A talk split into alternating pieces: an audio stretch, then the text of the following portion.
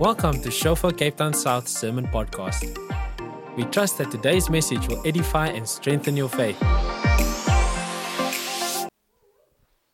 Thank you. It's good to be here.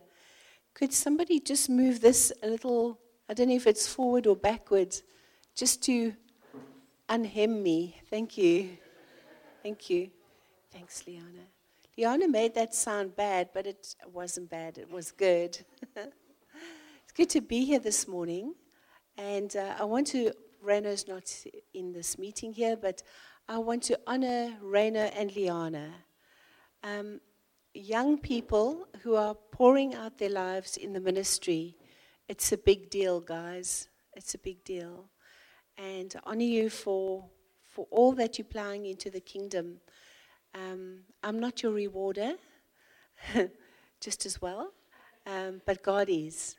And so I really I bless you this morning. Yes, thanks. Um, you know, just uh, listening to uh, Liana talking about her children, we've got two girls, and I just want to share something that happened, which is not in my notes, but um, just came to mind when she's speaking. Uh, my youngest daughter is 31 now, about to turn 32. But when she was seven, um, back in the olden days, we had blankets on the floor. I don't know if you still do it. The kids sit on the floor, color in and stuff, while you're busy in church, while we were busy in church. I was in the worship team, so I was up there, and Arthur was up there, and our kids were down on the rug coloring in.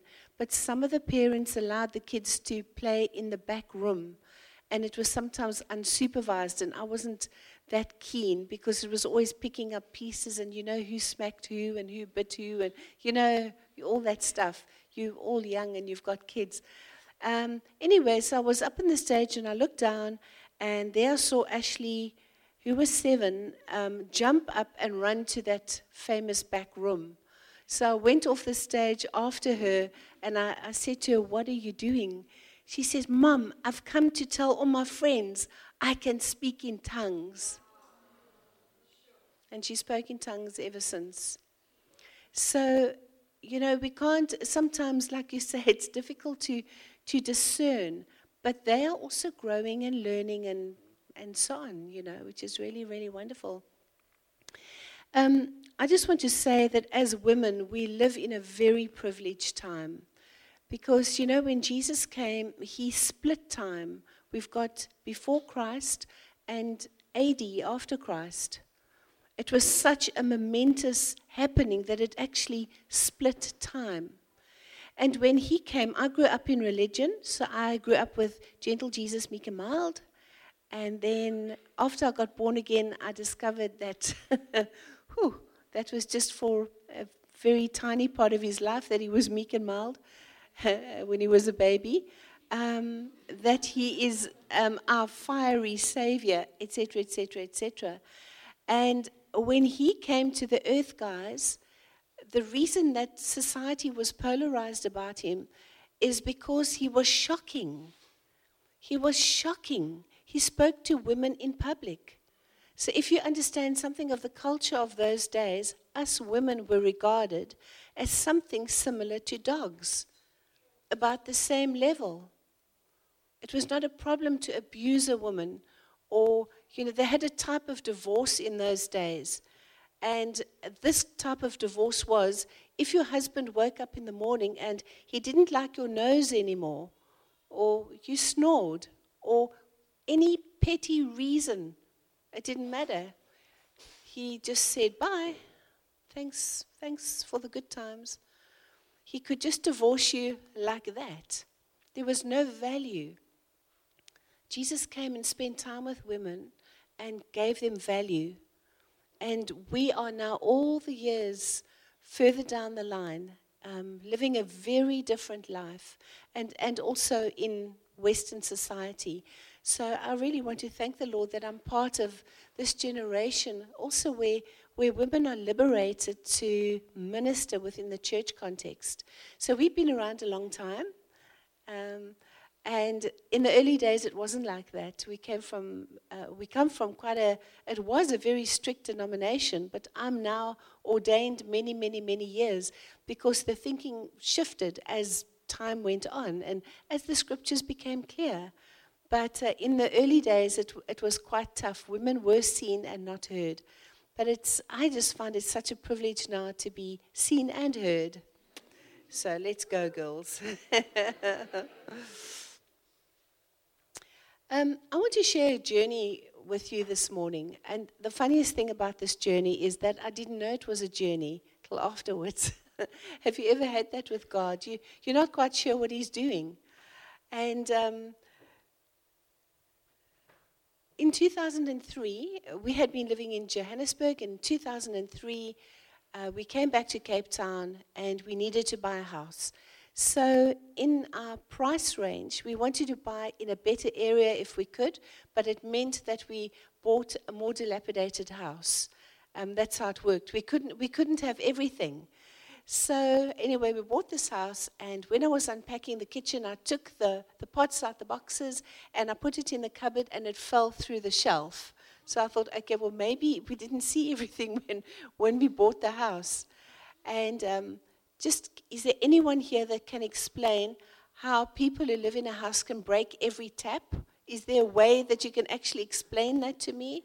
Because just about every tap was broken. Don't know how. And then um, we had the creepiest cupboards on the face of the earth. At night, when we said goodnight to each other and went to sleep, they were closed. And when we woke up in the morning, they used to be open. Like really creepy.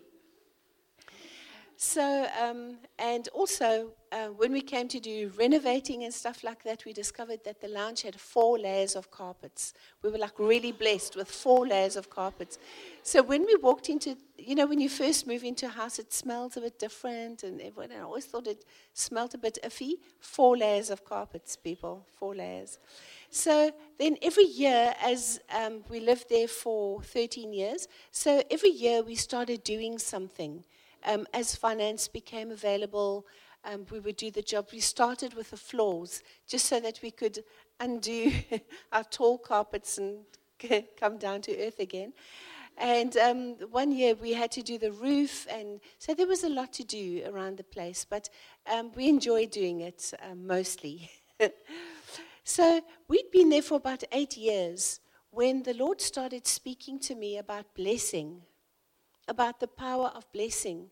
And I started being challenged and actually going out every morning outside and blessing the ground and blessing the atmosphere and blessing our neighbors, blessing the neighborhood, and also blessing the bricks and mortar of our house. Just blessing our house, blessing our home, blessing us, just speaking blessing.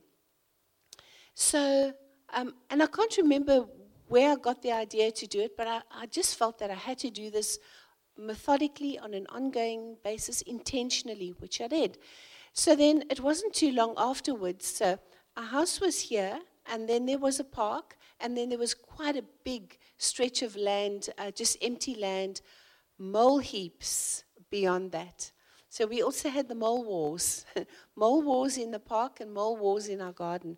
So anyway, um,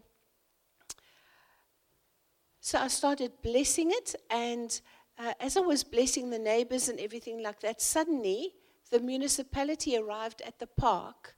The grass was like this, and it stank. Like it was so bad. It was such a bad place. Nobody was coming. No kids playing. Nothing at all was happening there. The municipality arrived and cut the grass, and I'm like, wow, that's exciting. You know, that was an exciting happening. they cleaned it up. Uh, it smelt better. And then um, behind us, the road behind us, a little bit down, um, the neighbor there decided to adopt the park and talk the municipality into putting in a sprinkler system worth 32,000 Rand. I mean, where have you heard of that before? And got the municipality to donate plants and planted stuff and, and demarcated and, and killed the moles and, and suddenly it was green. And suddenly, when you started looking down the road, the atmosphere had shifted. And people started coming to the park, and kids started playing in the park.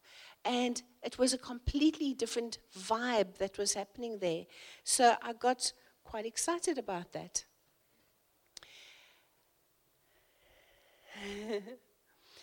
Um, Tuesday is our day off, so we went down to the, the beach one day, and when we, as we drove back into our driveway, a car pulled up onto our pavement.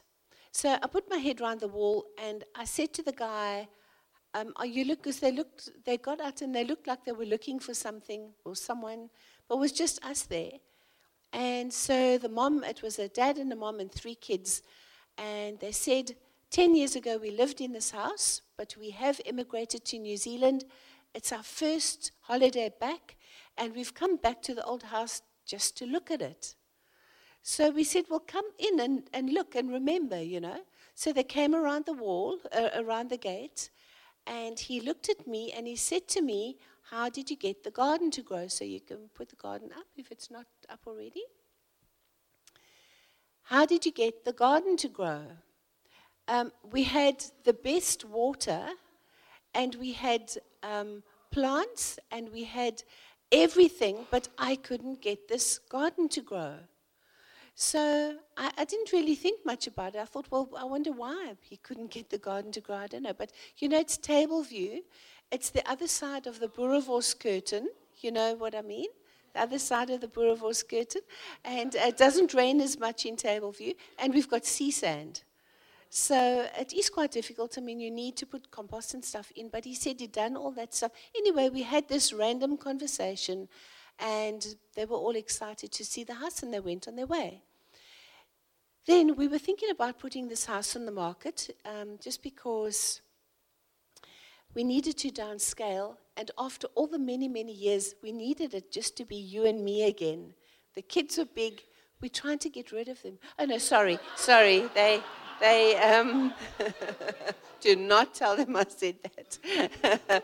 no, the one got married and the one wanted to move, and so we'd been evaluating the house. So we had a couple of different estate agents over a period of time come to look. Four, in fact. They all walked in and said, We've sold this house before. How did you get the garden to grow? And I'm like, Oh, I started figuring out that maybe for the past 20 plus years there had been no garden with this perfectly fantastic well point water. No, I couldn't figure out why. And then um, the one guy said to me, uh, one of the estate agents, he said, My very best friend Andrew used to live in this house, and I always used to come and play here, and there was never anything. They just had some Brazilian peppers which took us two years to remove five of them. Just as we could afford to remove Brazilian peppers that had branches, uh, or actually roots, as big as my thigh. And that's big, people, I'm just saying. so, so I'm starting to get this picture. We've lived there for years and years and years and years, and we made the garden and enjoyed that garden so much that Well Point, Point was just pumping out water morning, noon, and night. And before the drought, long before the drought. and there's a huge aquifer there anyway. And um, so I'm, I'm, gleaning this picture now. But in the meantime, um, as part of the, the repairing and the replacing of the creepy cupboards, um, behind the dressing table, um, when the guys came to take the cupboards away and everything and, and put in new cupboards, praise the Lord, behaved themselves. Um, we dug out behind the all kind. Do you ever dig in your um, in your city in your couch, and behind um, dressing tables and cupboards? anyway, out came a photo. It's quite gross out came a photo of what looked like the Ku Klux Klan. It was people in like white sheets burning a cross. Now, we don't know who the people are because you can't see on the photo. We don't know if it happened on this property or not. But somewhere along the line, people were also involved in stuff, and we don't know what. You know, when you move into houses, there's spiritual atmospheres that need to be cleansed as well, you know. I see all the nods, you know, all, all about that.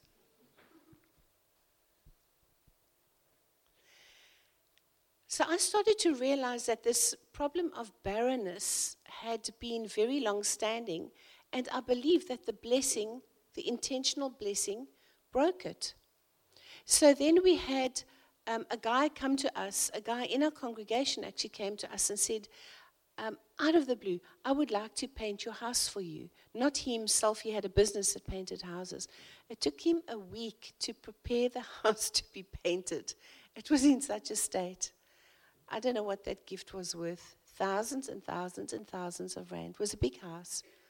And he just came out the blue and he said, This is my gift to you and my blessing to you. Just about the same time, we got a very nice financial release, unexpected. We were able to put a braai in the back and a nice pergola and, and just sort out the whole property. So that derelict thing that we'd moved into suddenly became so much desired. So the estate agent who actually sold the house for us eventually said, Your garden is going to sell your home. So the people who bought it, you know what they said? The garden persuaded us. the garden. And it was just because of the atmosphere. Something changed in the atmosphere that was so significant.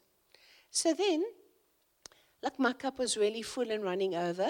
And then, about two months before we moved, a whole street and the whole neighborhood got a notification that this big tract of land that was like mole paradise beyond the park had been hallmarked for a market garden. Now, I don't know if the southern suburbs has market gardens. Do you have public? You do? I've heard of them, but I promise you, Table View has never heard or seen such a thing. And the thing that really blessed me is they used the park to like um, do the launch and the initial thing for the market garden.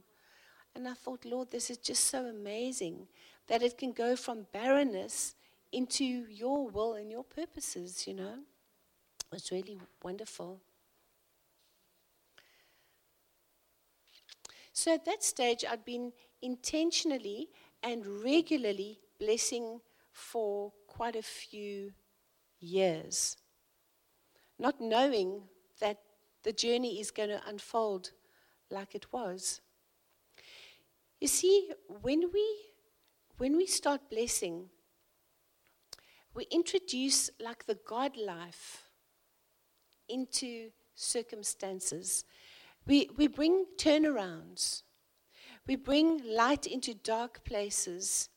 It was actually some really bad stuff that was happening in that park. It was a gathering place for one of our covens. We used to hear them chanting and doing stuff at night, watching teens doing stuff that teens shouldn't be doing in the park. There was such a turnaround when it was cleaned up. It releases new life. It brings hope. It, it releases answers to prayer. It breaks curses and it breaks strongholds when you begin to bless. So God was teaching me that you can change the atmosphere and that it's not a big, a big, heavy, doctrinal, whatever. The gospel is the good news. So we've always got to remember that the good news is the good news. And the minute it becomes too complicated, we need to review. We need to just relook. Because this should be something that even a child can do and easily and see answers for it. You see, we're not just natural people living out natural lives. We are God's supernatural people living out supernatural stuff. We're actually the history makers. We're the people that are shaping history right now. So we, you know, I also grew up, okay, now we are going to say the Our Father.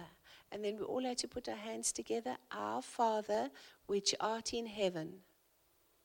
So I didn't have a clue that one day I would be like, Our Father, which art in heaven, thy kingdom come. you know? that you actually bring it to earth. You bring it to earth with an impact. You don't just stand holy with your halo on and say the words. It's not a noun, it's a verb. You do it. You bring his kingdom down. So if we look in God's word at blessing, over 400 times it is mentioned. So I would reckon it's one of the great themes of the Bible the Bible has great themes that start in Genesis and run all the way to Revelation, and this is one of them. Right in Genesis 1:22, God blesses them.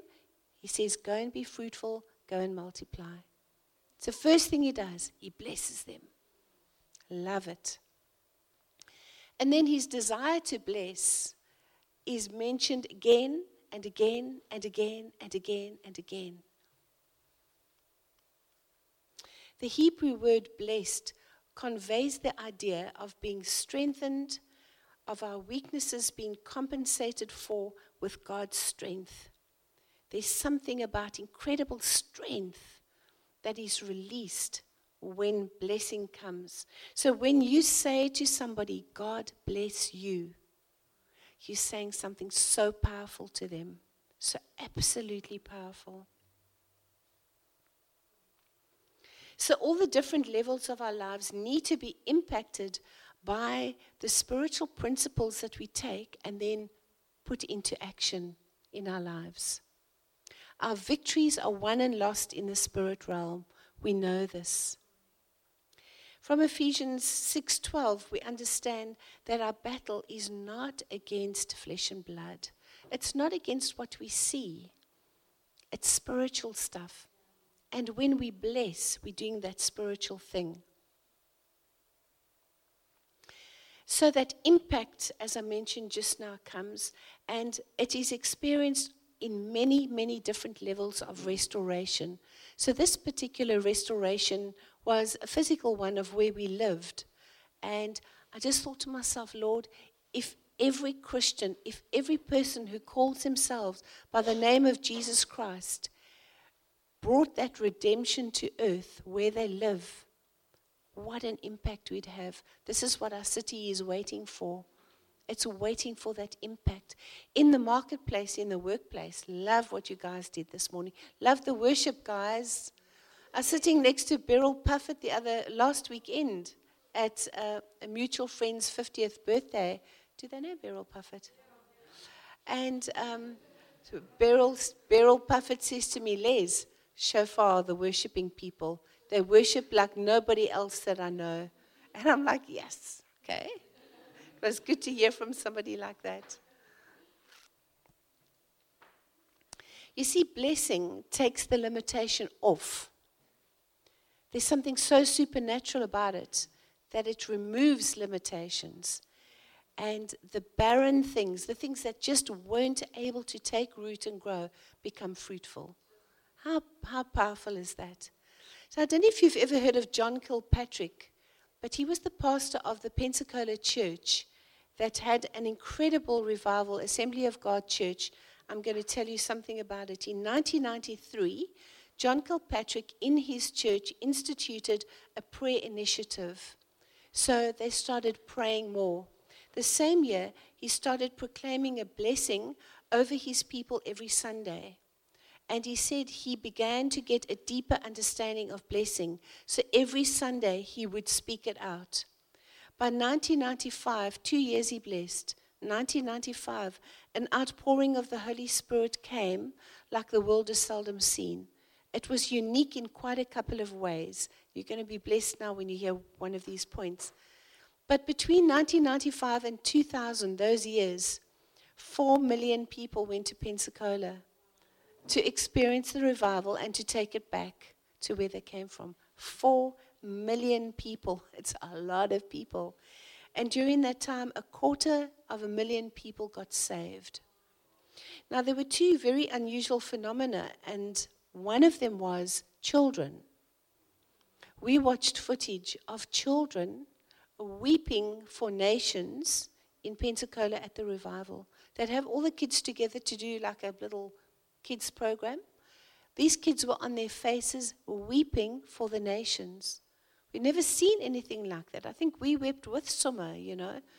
It was so moving. It was so touching. It was one of the phenomena that came out of that particular revival. And then the other thing was um, they had a real problem because when he was busy, John Kilpatrick was busy preaching, the people used to run forward to get saved to the point that it was a problem and a distraction. so, you know what they did? they put barriers up. and they said to the people, Do not run, stay seated, listen to the whole message. when they moved the barriers, the people ran. It was just a phenomenon.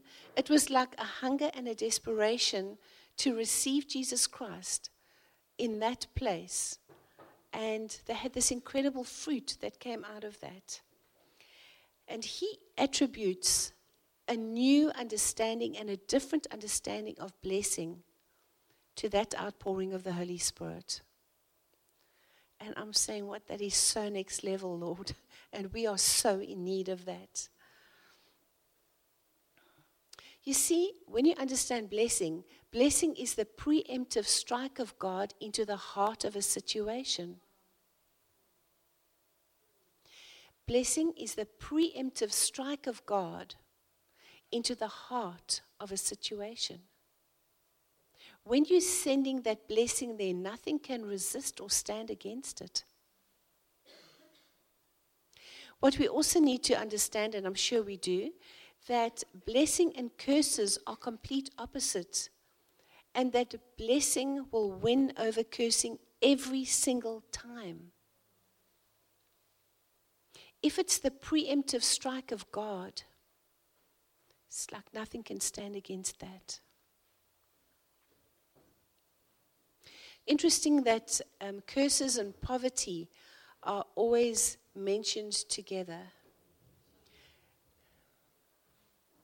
I grew up in religion, as I mentioned. Oh, my word. It was considered wonderful if you were poverty stricken. You were so holy. God was so proud of you. And I'm like, Lord, this took me years to get that out my thinking. It took years to get out my head. But there's freedom from Him to know that blessing and this is not some weird prosperity gospel. I know people have gone mad and crazy and wild. That's their problem, not mine. The Word of God says He wants to bless us. I believe that blessing needs to become a way of life. And we've seen the fruit of that as for all the years as we've made it a way of life, as we've made it intentional.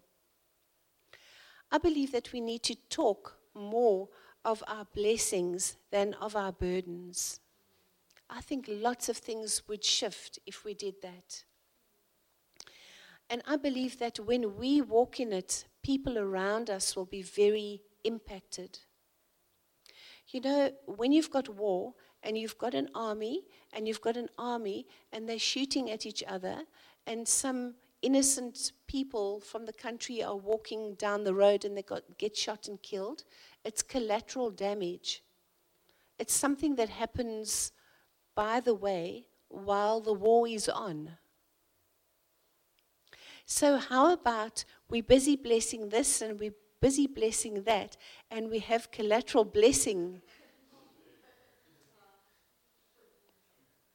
Isn't that powerful? That's what God wants to do. He wants to bless that, he wants to bless that, but in the doing of that, it spills over because that who God, that's who God is. He's big. he's big. And he's powerful and he's got plans. And he's just looking for the words of our mouth so that he can bless it and multiply it and do stuff. I think the, the park and all of that stuff and that public food garden that was just complete collateral blessing. I didn't see that coming ever. That was just so amazing. You know, Jesus did not live in reaction to the devil, he lived in response to the Father. And so should we. Do you know some people who live in reaction to the devil? So I'm not saying completely ignore him. We need to be awake but I certainly don't want him to be my focus. Definitely not. So, as I draw to a close, I want to say that blessing, it's such a weird concept. It comes out of our mouths. It always surprises me when I don't know why when I think about it. It's something that God gave us that we can speak out of our mouths. When He created, He spoke it out of His mouth and He brought it into being. And He says, Okay, guys, you can do it too. How amazing is that? James 3:10 gives us a bit of a warning. He says, From the same mouth comes blessing and cursing. But my brothers, these things ought not to be so. The same mouth speaks the other stuff too. And he says, Don't, guys, don't. Because I think if we truly understood how binding it is when we speak negatively, we just wouldn't do it. I believe that many people cut off their own blessing, somewhere over here, out their own mouth. Something amazing needs to be released.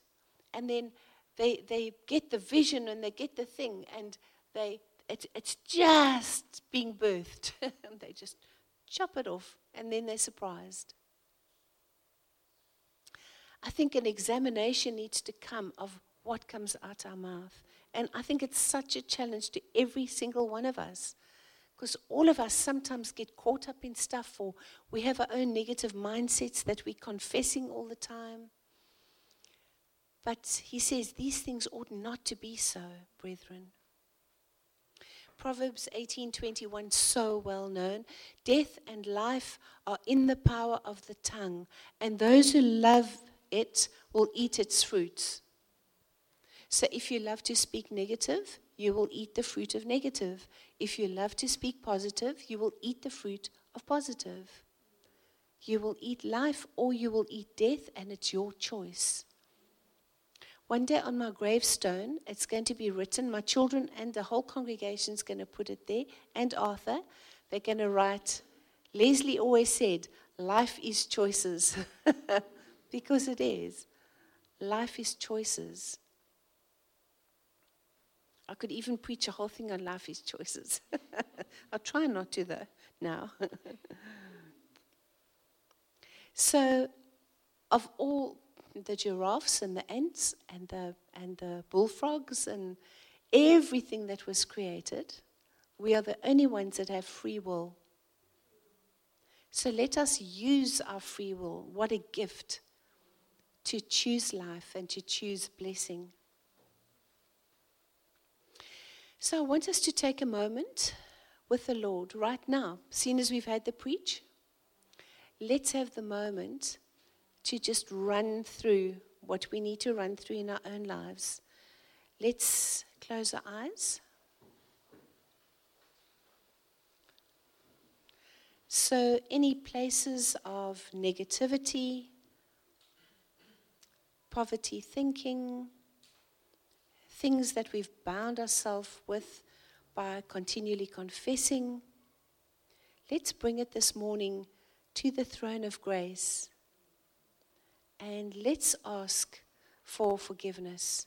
If you confess your sin, He is faithful and just to forgive you of your sin and to cleanse you from all unrighteousness.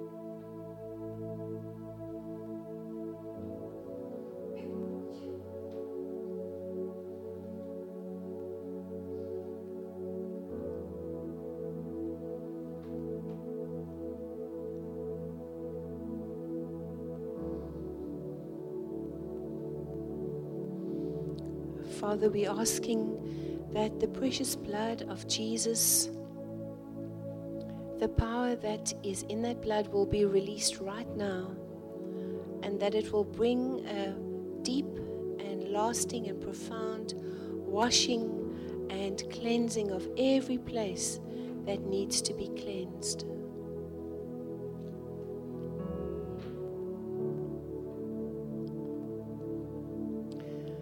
Also want to ask you this morning have you ever surrendered your life to God? Have you ever given over all that you are to Him? Have you been born again? Jesus said, if you haven't been born again, you won't even see the kingdom of God. But this is an opportunity this morning for you to turn your heart towards God.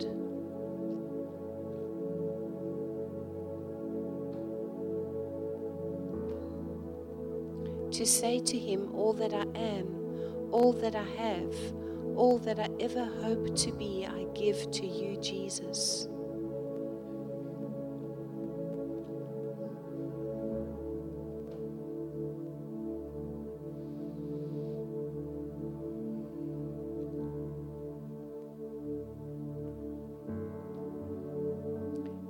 Anybody like that, would you raise your hand so I can just see this morning?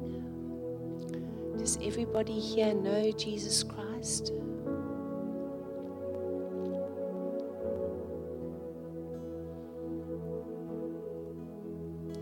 What a beautiful presence of God is here.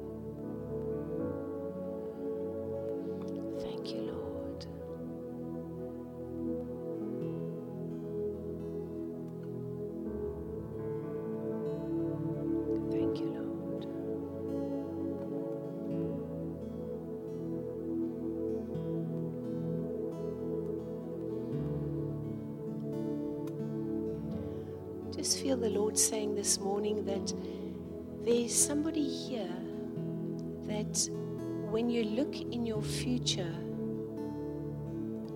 you see dementia. When you look into your future, I don't know if it's because there's dementia in your family or what your reason is for feeling this, but this incredible fear of what lies ahead. That this morning God has put the tool in your hand to turn that around for yourself. But if you'd like prayer for that, please come and speak to me afterwards and we can pray. There are also people here that feel that they are disqualified because of certain things. They're disqualified in the kingdom because of certain things. Some brokenness. And I feel the Lord saying to you, that is the thing that qualifies you. You think you're disqualified, but the Lord says it's completely the other way around. This is the thing that qualifies you. This is the thing that He's going to use for His glory.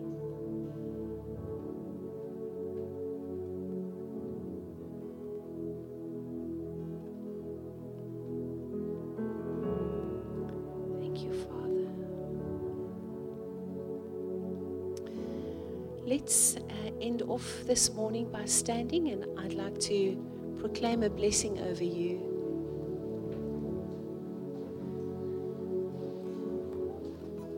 Receive the blessing of the Lord this morning. The Lord bless you and keep you. The Lord cause his face to shine on you and be gracious unto you. The Lord lift up his countenance upon you and give you his peace. Father, I bless your people this morning. I bless them as they go out and I bless them as they come in. I bless their work situations. I bless their friendships. I bless their marriages in the name of Jesus. I bless their children, finances, homes. All the different spheres of influence are blessed by the Lord our God. Thank you, Father. Thank you that your word says to us the blessing of the Lord, it makes rich and it adds no sorrow with it. So may that be imparted today in the name of Jesus. Amen.